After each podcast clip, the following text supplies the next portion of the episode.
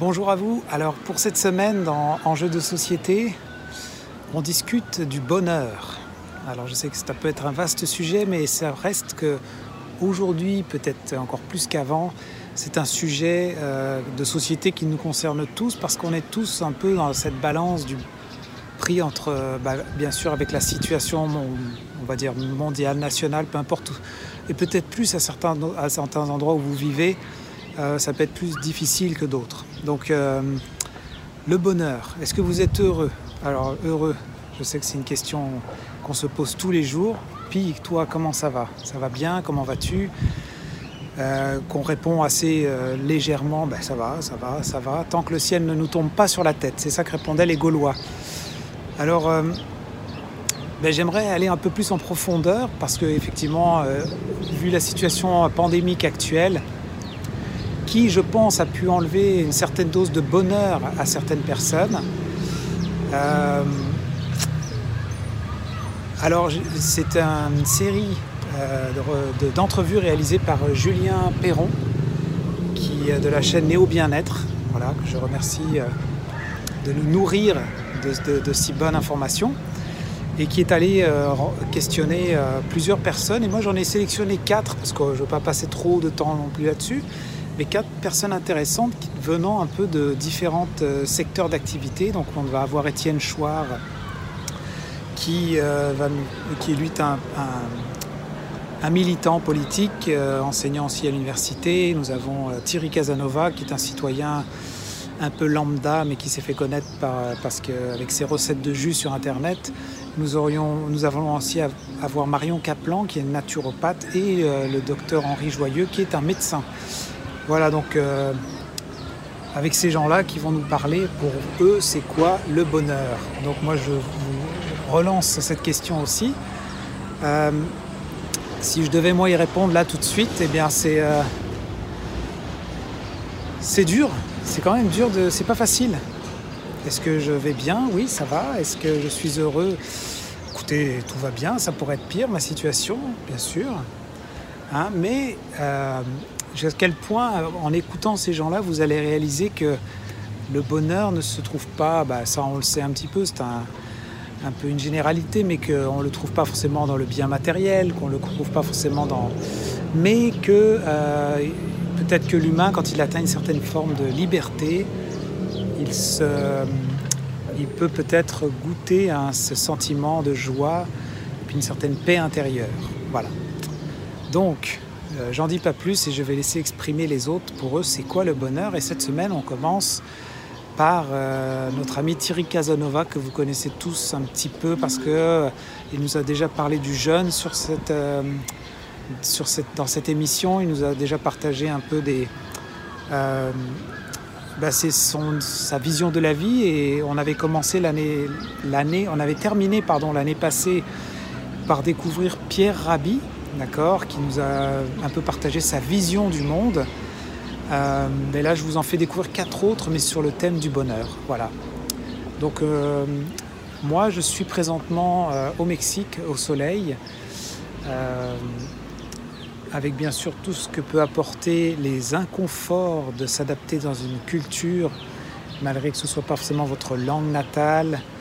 même si j'y ai vécu, tout ça, c'est quand même un, un sacré décalage que l'on vit là. Euh, on arrive quand même à goûter ces instants de bonheur euh, dans, dans ces magnifiques environnements, avec des magnifiques personnes. Voilà. Donc on, on commence tout de suite avec Thierry Casanova.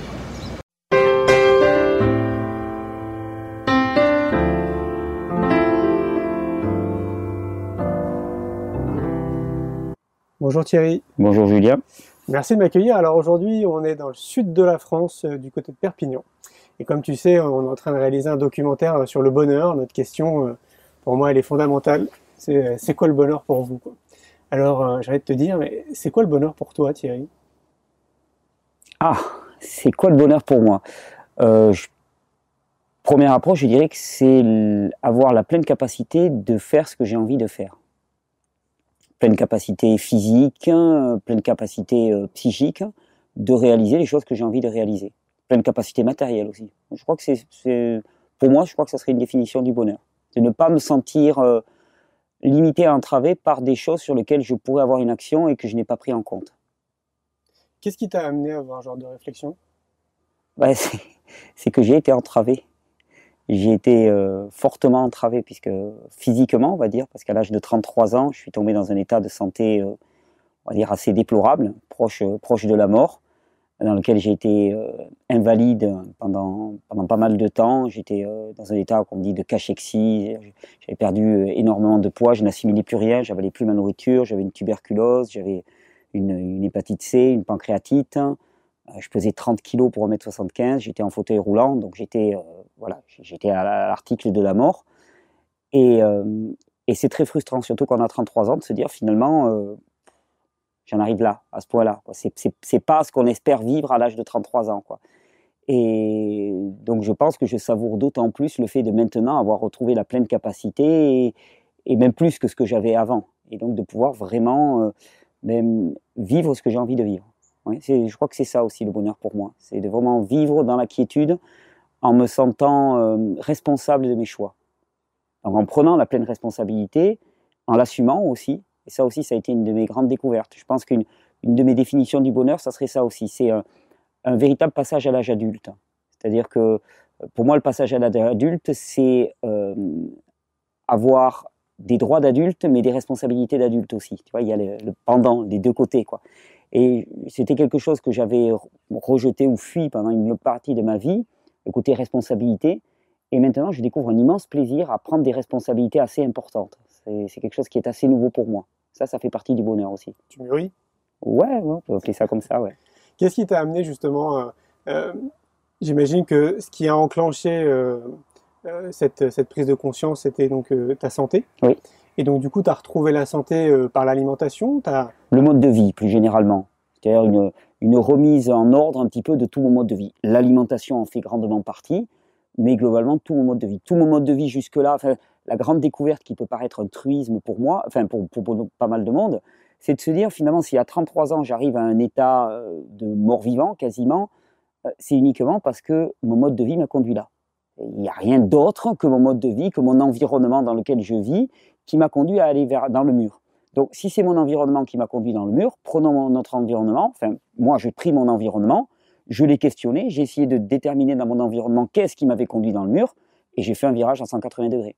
Au niveau alimentaire, au niveau rythme de vie, au niveau mental, émotionnel aussi, euh, ma façon de me conduire, de d'appréhender le monde. J'étais quelqu'un qui n'avait pas, au niveau moral, qui n'était pas particulièrement aligné, on va dire, hein, euh, et j'ai compris que c'était en train de me tuer littéralement. Et donc j'ai remis tout ça en ordre parce que de toute façon, j'avais pas envie de mourir à ce moment-là, puisque je trouvais que c'était trop dommage à, à cet âge-là. Voilà. donc c'était un peu un fiasco. Donc c'est juste ça, réaliser que euh, c'était pas par hasard que j'en étais là. C'était une, une succession de causes et de conséquences qui étaient d'une logique implacable. C'était pas une espèce de roulette russe aléatoire, un hasard qui faisait qu'à 33 ans, j'étais mourant. Non, non, ça s'était préparé progressivement au cours de ma vie, de par mes attitudes et de par mes choix, et que j'avais aussi la possibilité de faire d'autres choix, et qu'il me restait encore une petite flamme d'énergie et de vie, et qui avait une chance pour que ça suffise à faire redémarrer le feu.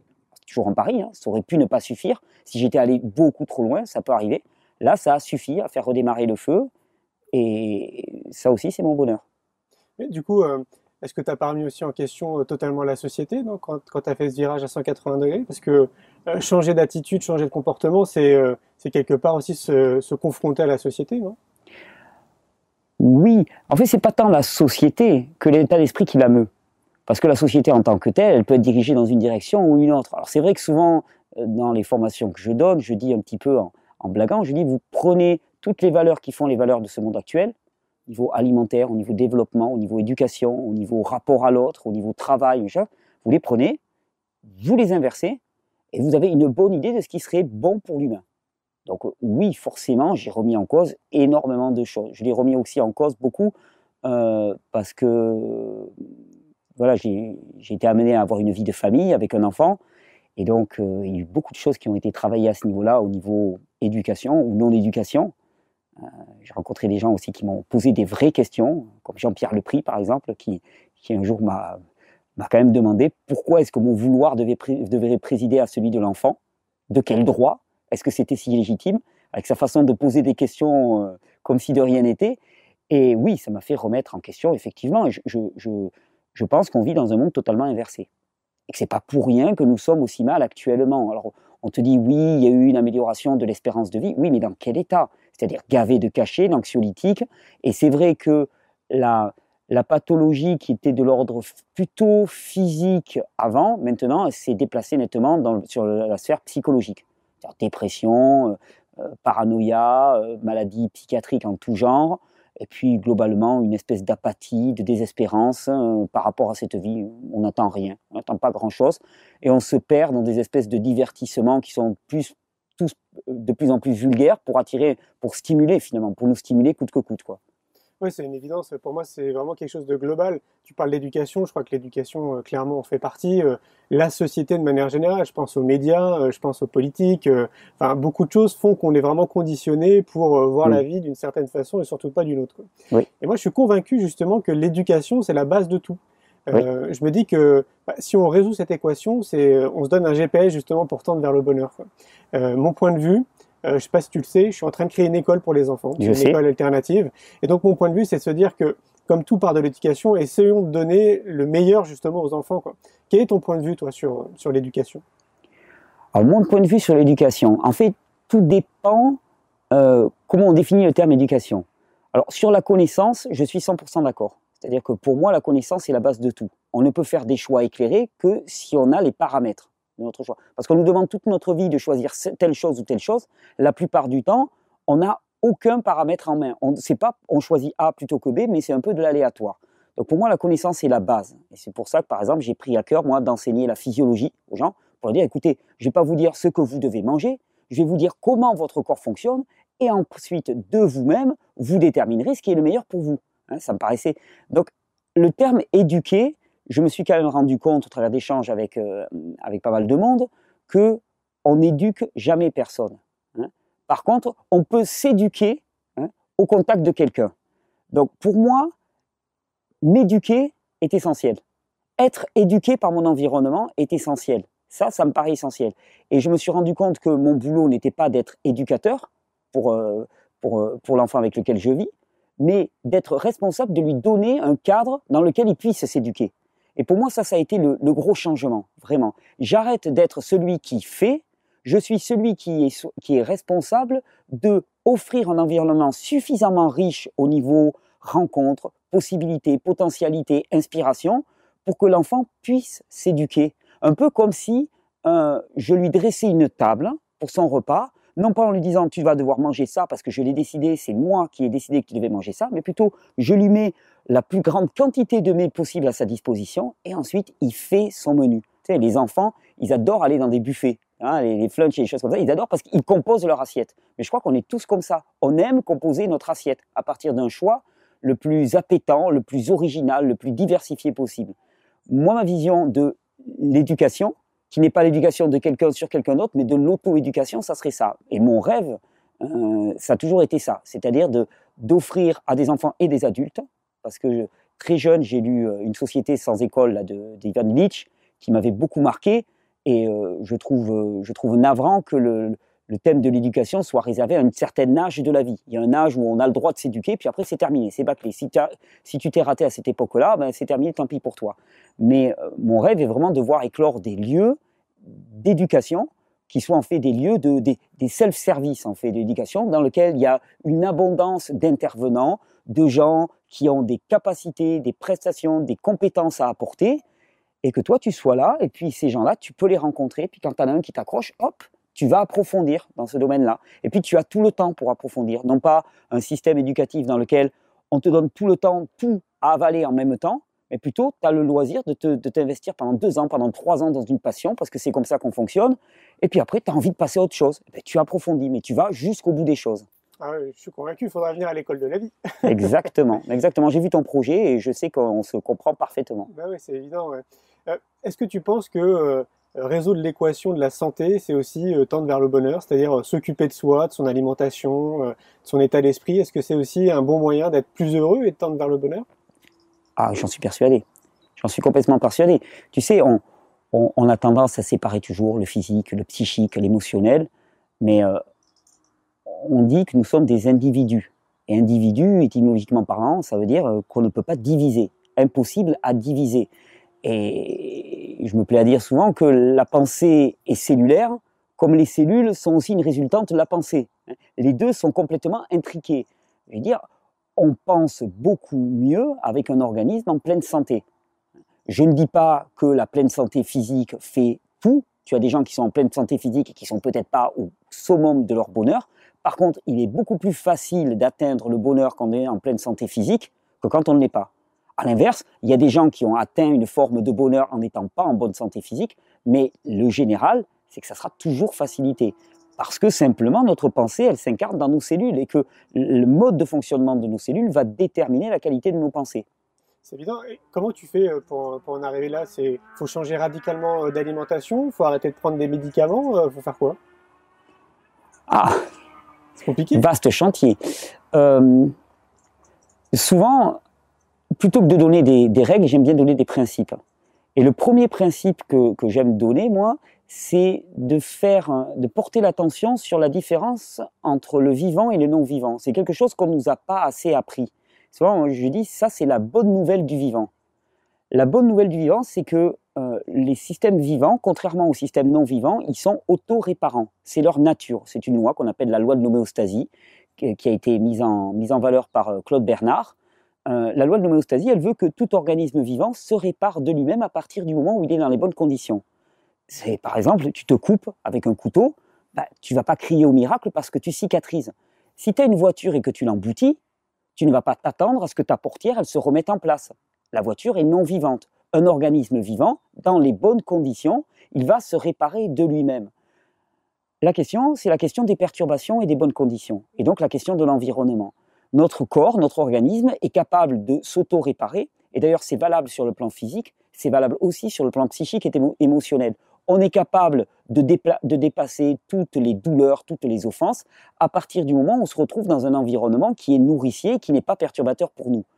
Donc, avant de se dire il faut changer d'alimentation ainsi de suite, moi je dis toujours il faut se placer dans un environnement dans lequel on puisse euh, s'épanouir vraiment un, environnement propice. Alors bien sûr, sur le plan alimentaire, par exemple, aujourd'hui c'était le thème d'aujourd'hui dans, le cours, je ben, quels sont les critères d'une alimentation qui est adaptée à l'individu? Ben, Au-delà des querelles végétariennes, pas végétariennes et tout, l'un des critères, c'est une alimentation qui a une très haute densité nutritionnelle, qui est très riche en nutriments en ce qu'on appelle macronutriments, les lipides, les glucides et les protéines, dont on nous rebat les oreilles, mais surtout en micronutriments, vitamines, minéraux.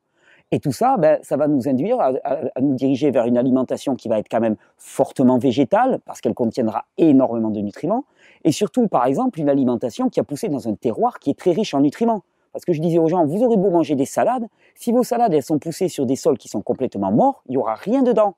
Donc la qualité de notre terrain, terrain matériel, va déterminer la qualité de notre terrain physiologique, et donc la qualité de notre pensée, la qualité de notre bonheur. Donc c'est ce que j'aime dans ces réflexions. C'est-à-dire que il n'y a pas de santé individuelle. Il n'y a pas de santé séparée de notre environnement. C'est-à-dire que ce sont des choix de société globalement. C'est-à-dire, qu'est-ce que nous apporte notre alimentation actuellement? Qu'est-ce que nous apporte notre environnement au niveau social? Je veux dire, on, crève d'isolement, de vide de sens, de, manque d'implication.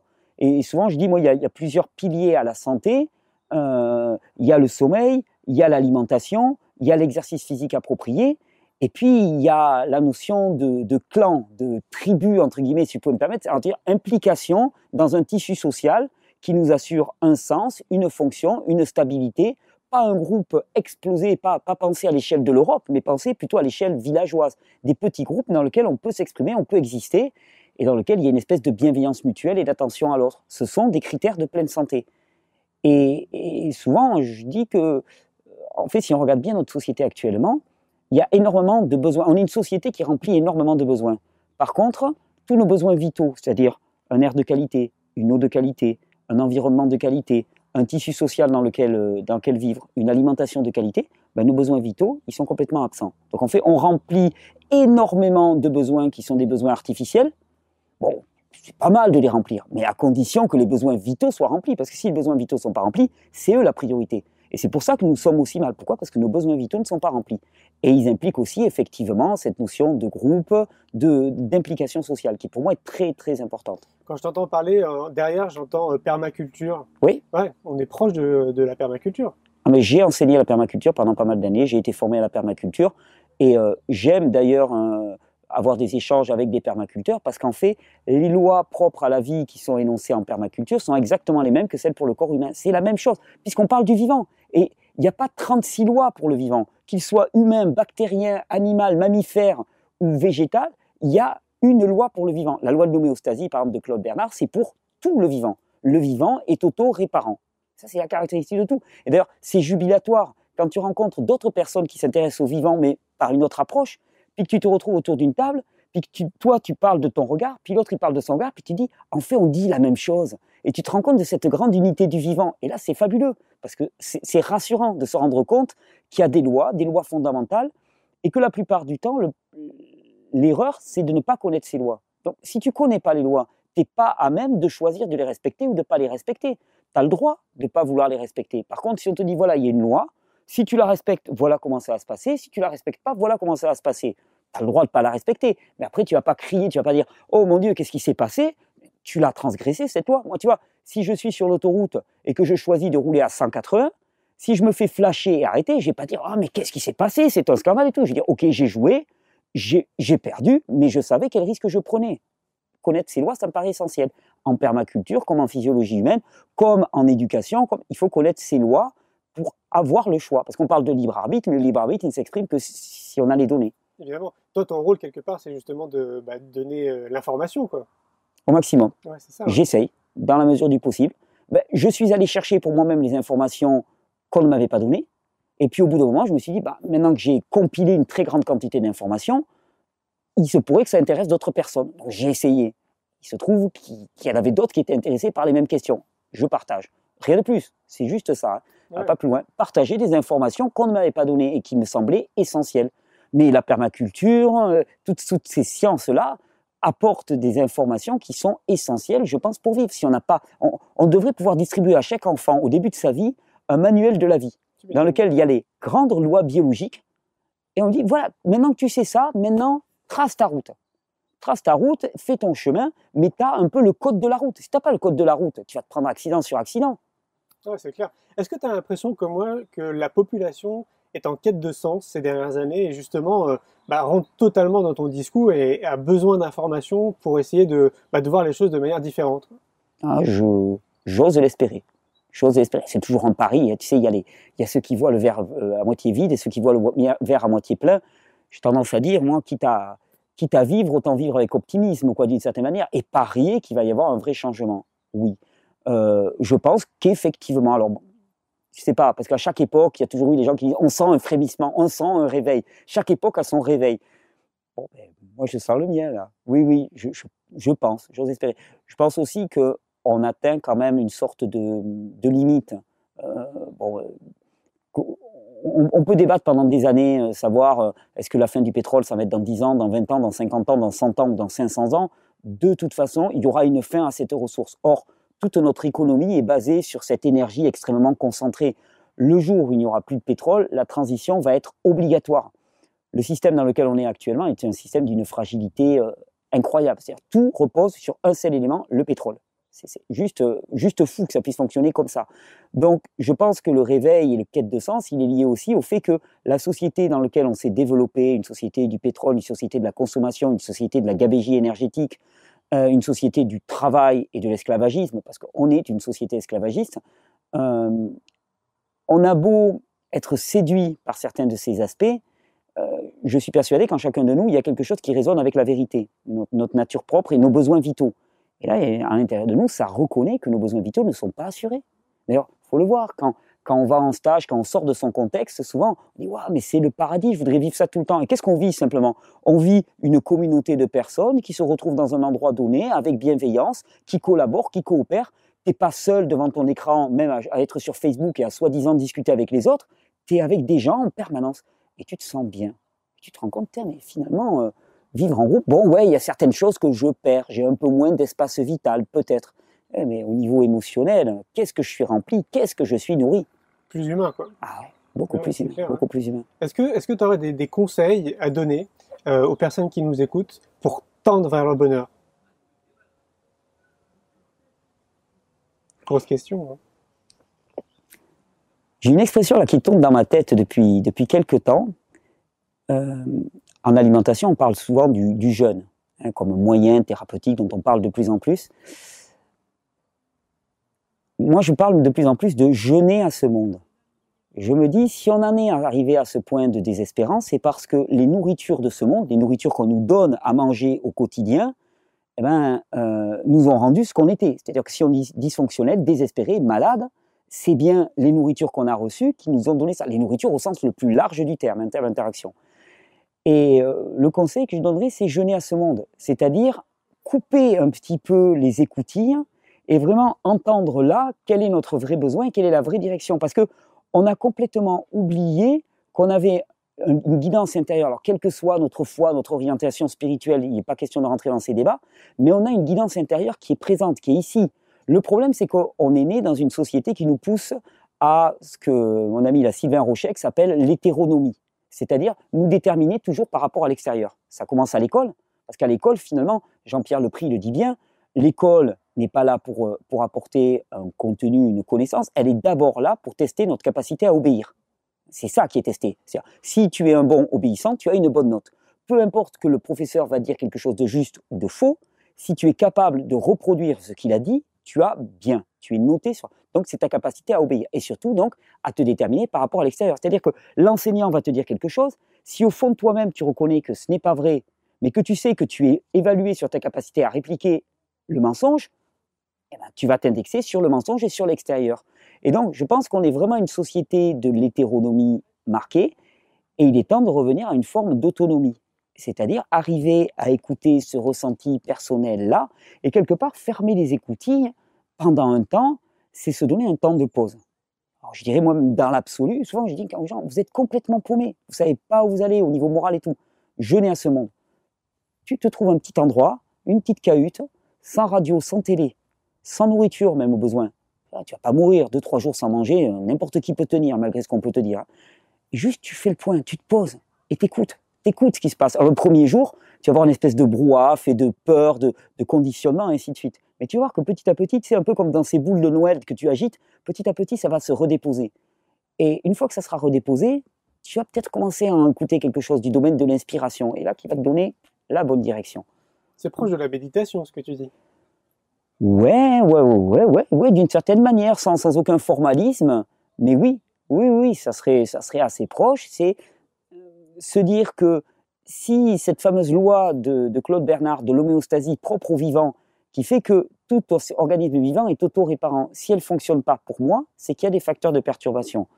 Si je ferme les écoutilles, les facteurs de perturbation, il n'y en a plus. Et à ce moment-là, je laisse s'accomplir cette loi de l'homéostasie, qui veut que tout organisme vivant se répare sur le plan physique, sur le plan émotionnel, sur le plan moral. Ça se répare. On n'a rien à faire, on n'a pas à ajouter tel complément, tel complément. On n'a pas à s'inquiéter de ça, ça se fait. Et il n'y a pas de mérite, il n'y a pas celui qui a le droit de se réparer celui qui n'a pas le droit. C'est pas une espèce de tirage au sort. C'est pour tout le monde, tout le temps. Tu parles de droit, euh, moi j'entends liberté derrière. Mm. Euh, certains disent que la liberté, c'est une des conditions justement pour tendre vers le bonheur. Qu'est-ce que qu'est-ce que tu en penses? A priori, on n'est pas forcément dans un monde libre. Tout dépend d'où vient la loi. Si la loi a été dictée par des hommes, euh, c'est une loi qui est temporelle, circonstanciée, qui va changer selon les époques. Il y a des époques et puis il y a des pays. Tu as des pays où tu peux rouler à droite, tu as des pays où tu peux rouler à gauche, et la loi, elle change tout le temps. Par contre, si c'est une loi qui dépasse le domaine de l'humain, là aussi, quelle que soit ta foi, euh, que tu crois en Dieu, que tu crois en ce que tu veux, mais les lois biologiques, par exemple, ne dépendent pas des hommes. Il y a une loi biologique qui fait que, par exemple, si je me mets ma tête sous l'eau, hein, je ne vais pas respirer comme un poisson. Je n'ai pas la capacité d'un poisson. Ça, c'est une loi biologique qui me dépasse. Ou que je n'ai pas, si je me mets au quatrième étage, que je veux sauter, j'ai beau vouloir voler hein, avec toute ma volonté. Moi, personnellement, je sais très bien que si je me mets au quatrième étage, que je fais un bond en avant, je vais m'écraser. Il y a peut-être des gens qui ont des capacités extraordinaires. Moi, je ne les ai pas. Euh, donc, cette question de la liberté, je pense que peut pas se, on peut pas la sortir euh, de la question de qui édicte les lois. Si ce sont des lois biologiques, les lois propres au vivant, les lois, euh, les lois naturelles, on va dire, ces lois sont éminemment bonnes. C'est ce que j'ai découvert en les expérimentant. Par contre, si c'est des lois humaines, gouvernement de gauche, de droite, tel, tel régime, ça, ça varie sans cesse. Donc, euh, soumission aux lois humaines, pour moi, c'est privation de liberté. Soumission aux lois biologiques, c'est découverte de la liberté. Parce que euh, il y a eu euh, une période de ma vie où j'étais anti-loi et pro-liberté. Je fais ce que je veux. Sauf que je me suis rendu compte que je ne pouvais pas faire ce que je voulais. C'est-à-dire que si je mangeais n'importe quoi, eh bien, rapidement, j'étais malade. Donc en fait, cette question de liberté, c'est dans quel contexte on se situe. Loi naturelle, à ce moment-là, les suivre, c'est se libérer. Loi humaine, les suivre, c'est se, se, contraindre et c'est rentrer dans un assujettissement. Tu, parlais de, spiritualité aussi. Euh, certains disent qu'il faut cultiver sa spiritualité. Alors, tout dépend de la définition évidemment qu'on donne à la spiritualité. Euh, Qu'est-ce que tu en penses? Ah, J'en pense beaucoup de bien. Euh, je suis quelqu'un qui laisse une, une, grande part à ce qu'on appelle la vie spirituelle. Je suis quelqu'un de très croyant. Je pense que tout humain a un besoin de transcendance, quelle qu'elle soit. C'est-à-dire ne pas se croire sa propre finalité. Euh, de toute façon, on se rend compte rapidement qu'on n'est pas tout puissant, hein, qu'on est contraint, qu'on est, est contraint, alors que notre spiritualité, elle nous ramène à la nature simplement, ou à quelque chose qui est au-delà de la nature, qui est un Dieu créateur ou ce que l'on veut, euh, je pense que la dimension spirituelle est un appel, est un besoin fondamental de l'individu. On est dans une société actuelle qui promeut une nouvelle religion, qui est la religion athée, laïque athée. Euh, il y a une véritable guerre qui est faite contre toute approche spirituelle. Euh, je pense que c'est parce que on est un monde en train de mourir d'une certaine manière. Et tout système qui arrive proche de la mort, c'est un système qui a un niveau de chaos qui est colossal. Donc, la contrainte devient de plus en plus forte parce que le besoin de spiritualité devient de plus en plus fort. Donc on essaye, tu sais, un peu comme si tu as la vapeur qui monte, tu as la pression qui monte, et puis on appuie de plus en plus fort sur le couvercle pour qu'il ne, ne se soulève pas. Au final, c'est vain parce que de toute façon, il se soulèvera. Donc je veux dire, il y a quelque chose d'inéductable. Euh, donc à la limite, c'est grotesque, ça crée beaucoup de souffrance. Euh, mais je crois que le besoin de spiritualité est un besoin vital de l'individu. C'est-à-dire se relier à quelque chose de plus grand que lui, mais la simple soumission aux lois biologiques, par exemple, qui de toute façon euh, nous est imposée. Tu as, beau vouloir, si tu retiens ta respiration pendant plus de 5-6 minutes, mais tu ne seras pas en bon état. Tu beau vouloir te dire je peux me passer de respirer. Souvent on dit euh, quand on peut, on veut. Et ça, c'est l'espèce d'arrogance de l'homme matérialiste occidental. Moi, je dis souvent, quand on veut, on peut. Quand on a le potentiel, on, on a la possibilité. Quand on peut, on veut. Et va dire, quand on veut un peu à quelqu'un qui est en fatigue chronique, qui est en burn-out, par exemple, tu vas lui dire ça, il te faut ton lit, puis tu dis, non, non, mais si tu veux, tu peux. Tu vas voir comment il va te regarder. Il va te dire, non, non, mais j'ai plus rien, il n'y a plus, il y a plus d'énergie. Donc, c'est pas quand on veut, on peut, c'est quand on peut, on veut. Et, dans ce domaine, je pense que vraiment la, la, reliance à quelque chose de plus grand que nous nous permet aussi de rentrer dans une démarche d'humilité. Humilité, je trouve que c'est pas mal. Humilité, hein, c'est mettre le genou à terre un petit peu, quand on voit où l'arrogance nous conduit actuellement, euh, on ne peut pas dire que nous sommes, soyons une société épanouie. On voit les statistiques de consommation de drogue, de neuroleptiques, d'alcool et ainsi de suite. On va pas bien. On va objectivement pas bien. On essaye de nous raconter quelque chose d'autre. Les publicités nous montrent des plages magnifiques avec des mecs bodybuildés et ainsi de suite les mecs bodybuildés, c'est à la télé, juste. Quand tu te balades dans la rue, qu'est-ce que tu vois? Tu vois des corps avachis, tu vois des visages tristes, tu vois des visages gris, fermés, et ainsi de suite. Donc la télé nous renvoie un monde un petit peu idyllique, mais ce monde idyllique, il n'existe plus. Tu c'est marrant, je pense qu'il y a un film qui a fait beaucoup de, beaucoup de bruit à l'époque qui s'appelait Matrix. Et dans Matrix, tu as des gens qui vivent un monde de rêve, mais qui, vivent dans leur tête un monde de rêve, mais qui en vérité sont dans une horreur moi, je crois que c'est juste l'inverse pour nous. C'est-à-dire, on vit un monde d'horreur. Actuellement, je trouve que le monde dans, lequel nous vivons est un monde horrible. Hein. Un monde dur, dans lequel il y a de la violence faite aux enfants, faite aux plus faibles, en permanence. Un monde de contraintes, de désespérance. Alors qu'en vérité, euh, le paradis est vraiment à portée de main. Vraiment, on pourrait vivre dans le paradis. On est à deux pas. Cette loi de l'homéostasie pour les corps nous dit que n'importe qui peut se réparer. Et moi, tu vois, j'avais une tuberculose, j'avais mon poumon droit qui était complètement mangé, une hépatite C, une pancréatite. Et il y a quelques jours, il y a quelqu'un qui témoignait, sclérose en plaques, maladie inguérissable, juste en changeant son environnement, son alimentation, son rythme de vie, ses conditions de vie, en limitant les perturbations. Une maladie aussi irréversible que la sclérose en plaques, dégagée. Donc, Je pense que le monde, le bonheur, il est juste là. En fait, il faut arrêter de l'empêcher. On croit souvent qu'il faut aller gagner le bonheur. Moi, j'ai dit, le bonheur, la santé, c'est notre condition par défaut. Il faut arrêter de l'entraver. Si on arrête de l'entraver, ben, il advient. C'est un peu comme un enfant. Un enfant, il apprend par défaut. Si on arrête de l'empêcher d'apprendre, eh ben, il apprend. Ça vient spontanément. tout ça, c'est des processus spontanés propres au vivant. Et on l'a oublié, et on les entrave. Et on dit, ah ben on les voit pas. C'est normal puisqu'on les entrave. Ouais, c'est inné. C'est inné. C'est inné. inné. Le, bonheur, le bonheur est le propre de l'individu. C'est, c'est même plus un, un dû, c'est pas quelque chose à gagner, c'est que c'est notre condition naturelle à partir du moment où on arrête de l'empêcher. Tout à fait. Est-ce qu'il y a une citation euh, que tu aimes plus que tout, qui te suit un peu partout? Citation. il y a une citation moi que j'aime euh, que j'aime bien, que je cite souvent. C'est une, citation d'un. Oh, j'en ai deux, j'en ai deux, j'en ai deux. Euh, une citation d'un peintre chinois qui s'appelait Shitao, qui disait La règle n'est pas un modèle fixe, c'est le souffle inspirateur qui structure. Là, j'aime bien. Celle-là, elle m'a bien aidé à trouver de la souplesse dans la règle et dans la direction. Tu vois, il y a des lois, tu les connais et après tu les adaptes. Ça, elle me plaît beaucoup. Et puis alors, l'autre, c'est euh, un grand philosophe qui s'appelait Michel Coluche, qui disait C'est pas parce qu'ils sont nombreux à avoir tort qu'ils ont raison. Celle-là, elle me plaît énormément. Je la trouve d'une puissance euh, considérable. Merci beaucoup, Thierry. Merci, Julien.